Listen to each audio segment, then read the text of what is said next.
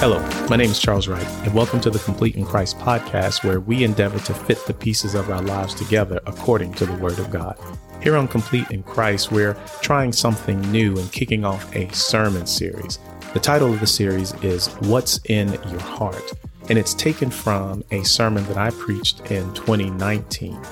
And the aim of that sermon was that by better understanding the link between our hearts, our beliefs, and our decisions, that we would be convicted and ultimately compelled to ask God to show us what He sees in our hearts, and then be determined to genuinely and earnestly seek Him to renew our hearts and our minds. The sermon is taken from Hebrews chapter 3, verse 12, and I pray that it blesses you. Let's get to it.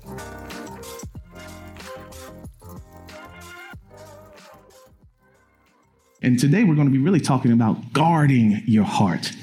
Uh, and, and just as a uh, kind of a, a, verse, kind of an overarching verse, even though we're not going to just stay in this one verse, we're just kind of continuing through Hebrews 3. We were in 12 last week, uh, and now we're in 13 today, uh, where uh, it says, But exhort one another every day, as long as it is called today that none of you may be hardened by the deceitfulness of sin. Uh, and sometimes when we kind of walk through the Bible, especially if we kind of break it up in, in, in a series or Sunday to Sunday, we lose a little bit of the continuation of thought, right? So I don't want you to kind of see this as like a whole separate another verse, right? I mean, when, when the writer of Hebrews penned this letter to the church, uh, to the believers, um, that writer did not say, okay, verse 12, and then put a sentence down, verse 13, then put a sentence down. That has been added for our benefit, right? Uh, and so think of it like you would be writing a letter to a friend as a continuation of thought. And so that continuation of thought stems from what we talked about last Sunday, uh, where the warning is for us to take care, right? uh, to make sure that we aren't led away by our evil and unbelieving hearts. And then it continues in this, but, right, exhort one another every day as long as it is called today, that none of you may be hardened by the deceitfulness of sin. And so, just by way of a little bit of rehearsing and reminder, we'll talk a little bit about what happened last Sunday. So, recall um, verse 12 presented us with a caution, a condition, and a consequence, right? And last Sunday, we focused mainly on the condition. The caution was the take care. Right? And we talked about that that verb was in the imperative, which meant that it was not a suggestion, that it was a command that the writer intended for the hearer to do something different, to do something about the rest of what they were about to share with them. The condition we just talked about, right? It was an evil and unbelieving heart, and the consequence was that it would lead you away from God. And so last week we focused heavily on the condition, and based on several biblical references, we walked through it. We saw that our hearts are basically not good, but they are evil right? And we pointed out that the notion of good and evil uh, can be a sticking point for some of us because uh, we approach it from the world's perspective of good and evil. In other words, the world defines good and evil kind of like uh, we said in kind of like movie terms, kind of Hollywood terms, right? Mass shootings, bombings of public places, um, uh, kidnapping, physical, sexual abuse. These kinds of things are evil right, according to the world, uh, and are done by evil people. And that makes sense, right? And as long as you aren't doing these kinds of things or doing things at the level of these types of things, uh, then you're basically a good person? Because we're not all out running and shooting and bombing and, and, kidnapping, so we're all kind of basically good. But we were careful last Sunday not to use the world's definition of evil because, like the scripture says, that way is broad, right? Broad is the gate that leads to destruction, but narrow, right? And so there's a narrower definition that the Bible gives us for what evil is. And the Bible says that what it boils down to is a very, very simple principle in that doing what I want to do instead of what God says to do is evil. Right? Amen. Our hearts, by default, want to satisfy our flesh. They want to do what's pleasing. They want to do what satisfies, what satiates, what, um, what, what, what satisfies our sinful desires, basically, our selfish desires. And by definition, if we're following our hearts, then we are being led away from God. So, all that talk, and this is what we discussed last week about just follow your heart, Kenny. Just go with what you feel deep inside. Just, just, just quiet yourself and listen to what your heart tells you and then act on that. It's going to lead you away from God. Because your heart wants to satisfy your sinful desires. Your heart wants to satisfy your flesh. Your heart wants to do, your heart wants the gospel songs that sing about you. And we discovered that there is a consistent theme that's first revealed in Genesis and then throughout all of scriptures. We established that the heart of the problem for man is that man has a problem of the heart. And his heart has to ultimately be redeemed and then renewed. Lastly, lastly, lastly, we had some homework to do. Right? Psalm 139, 23, and 24, right? and we were looking at that verse, praying that verse, asking God to show us what is in our hearts. With the understanding that He already knows. We're not asking God, God, search my heart and see if there's anything in there that you don't like.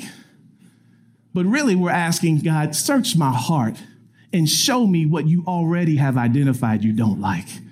I need to be on the same page as you, God. This is not a, a, a discovery for you and me, God.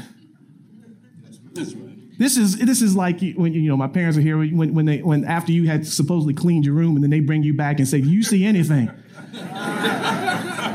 does this room look clean to you? Does it does this look like what you know what?" It, so it's they already know. It, we're not in there thinking, "Well, hmm, I don't know. Maybe I shouldn't." Have, you know, no. They know what they're trying to get you to see. And in the same way, we're asking God to do the same thing with our hearts. But we're asking Him to reveal those things to us. And we were to ask Him to do that, not uh, so that we uh, would be made ashamed, not just so that we would be riddled with guilt, but so that we could repent, so that we could ask for forgiveness. And then we could begin to guard our hearts against what he reveals to us so that we would not be led away from him. Mm-hmm. Now, uh, just a little bit, I want to look at verse 13 as we move into today. We're going to spend a little time here and then kind of branch out like we did last Sunday into some other scriptures, into some other verses and some themes. Um, but the verse says again, but exhort one another every day, as long as it is called today, that none of you may be hardened by the deceitfulness of sin. Now, if you did the homework, I'm not going to ask for a show of hands. Uh, I'm not going to, you know, kind of eyeball everybody to see if you did the homework. But if you did the homework and you did it genuinely and earnestly ask God to show you your heart, then I have no doubt. I have no doubt at all that He did just that. Because it's what He wants to do anyway. This is a prayer that he is readily, readily willing and, and, and ready to answer in the affirmative. And if he revealed those things to you, then I wager to say that you were broken by what you saw. You may have been saddened by what he showed you, even ashamed by what he shined his holy light upon. But guess what? You're not alone. We're in this thing together. I, I, just just by way of just some anecdotes, uh, you know, some people have, have been compelled. I told you, I said, no, you don't have to tell me. Don't tell me what the Lord showed you. But some people have shared, and that's and that's good. That's fine. I appreciate it. But but I had a, a conversation just this this this morning. Someone said that that the Lord showed it to me, and then they said I was afraid to ask for any more. I didn't want I didn't want to see anymore, right? And I get that, right? I'm like, whoa, Lord, okay, stop right there, right? Let me just deal with what I've got to deal with, with just what was shown to me in this moment. But again, we're not alone. This is why I believe that verse 13 starts off with um, exhort one another. Exhort sounds like a churchy word, right? Exhortations. When you say it, it sounds like you've been somewhere. You put your hands like this and say exhortations. but all that means is encourage one another comfort one another, Console one another. The original Greek actually carries with it the idea of calling along one side. Come along one side with each other. Tell Pete, come walk with me. Right? Let me encourage, let me comfort you, let me console you, let me admonish you, right? As we move through this thing together, as the Lord is showing us just what's in our hearts, let me encourage you as you encourage me to keep pushing at this thing. Why is that? Why is that? Well, first, right, we need to comfort one another, encourage one another, console one another, admonish one another to make sure that we aren't led away from God. That puts us right back in the text uh, securely in verse 12, right? And we don't want to be led away by that evil and unbelieving heart. So we're encouraging one another to continue to do the things that need to be done to make sure that you don't get led away by an unbelieving evil heart. But also, but also, but also, we don't want to be, and this is what we find out in verse 13, deceived by our own sins. Right? We don't want to be hardened by the deceitfulness of our sins, where we become accustomed to them because we haven't been asking God to reveal them to us. And now instead of it being a foreign invader, it becomes, it's taking up residence now, right? And as the scripture says, I become hardened by it. In other words, I become stubborn, right? I, am numb to it. I'm not moved by it anymore. I'm not broken by it because it's now just part of the family.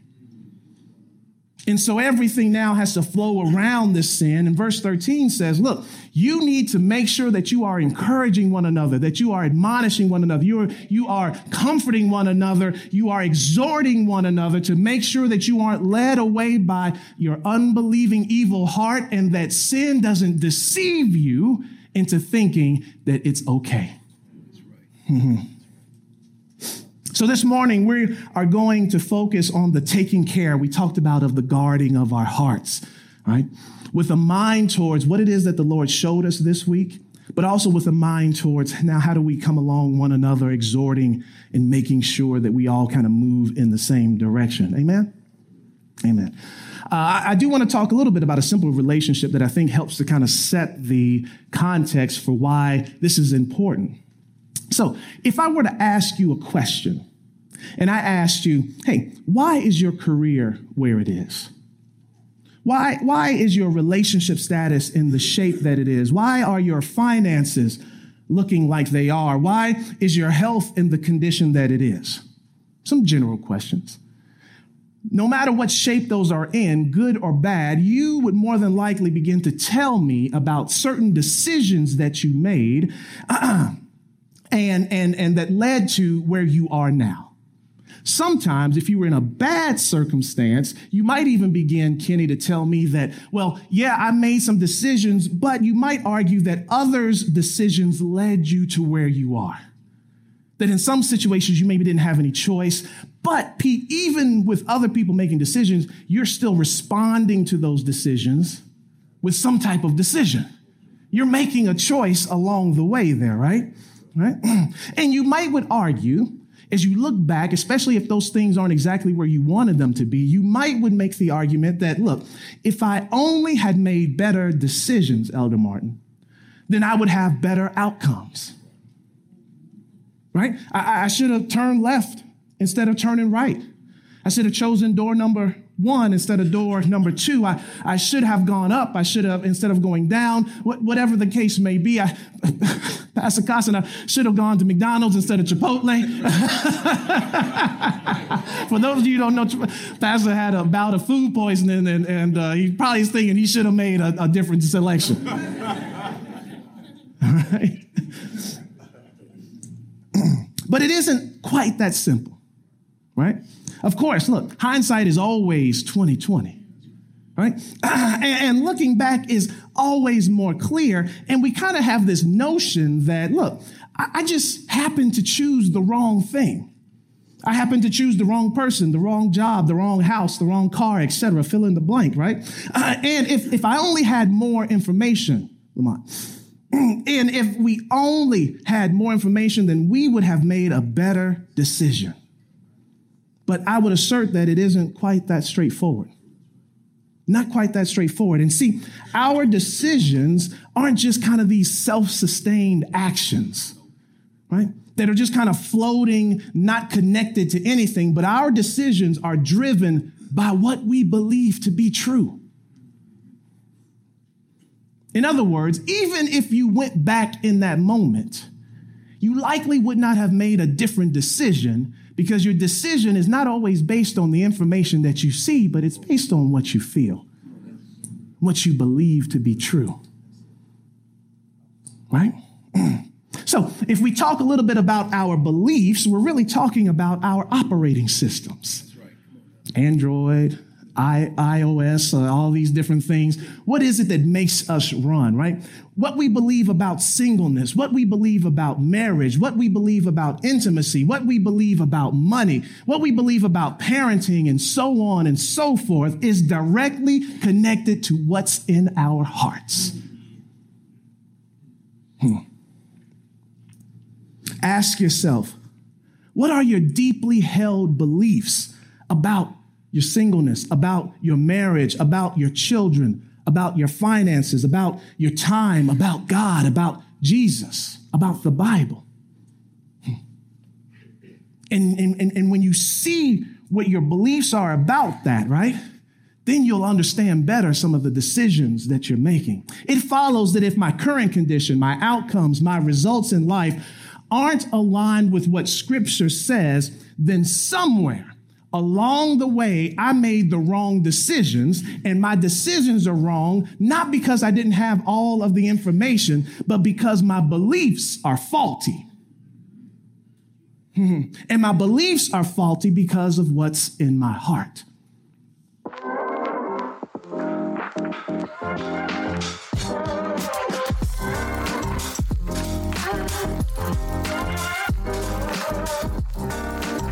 Thank you for tuning in to this episode of the Complete in Christ podcast. If you have any questions regarding this episode or series, you can send them to questions at completeinchristpodcast.org. Please include your name, where you're from, and the specific episode you're referencing. Also, please take a moment to rate and review the podcast. It gives us feedback that helps us to keep improving and provide some insight for those who may be listening for the very first time. Again, my name is Charles Wright, and until next time, be blessed.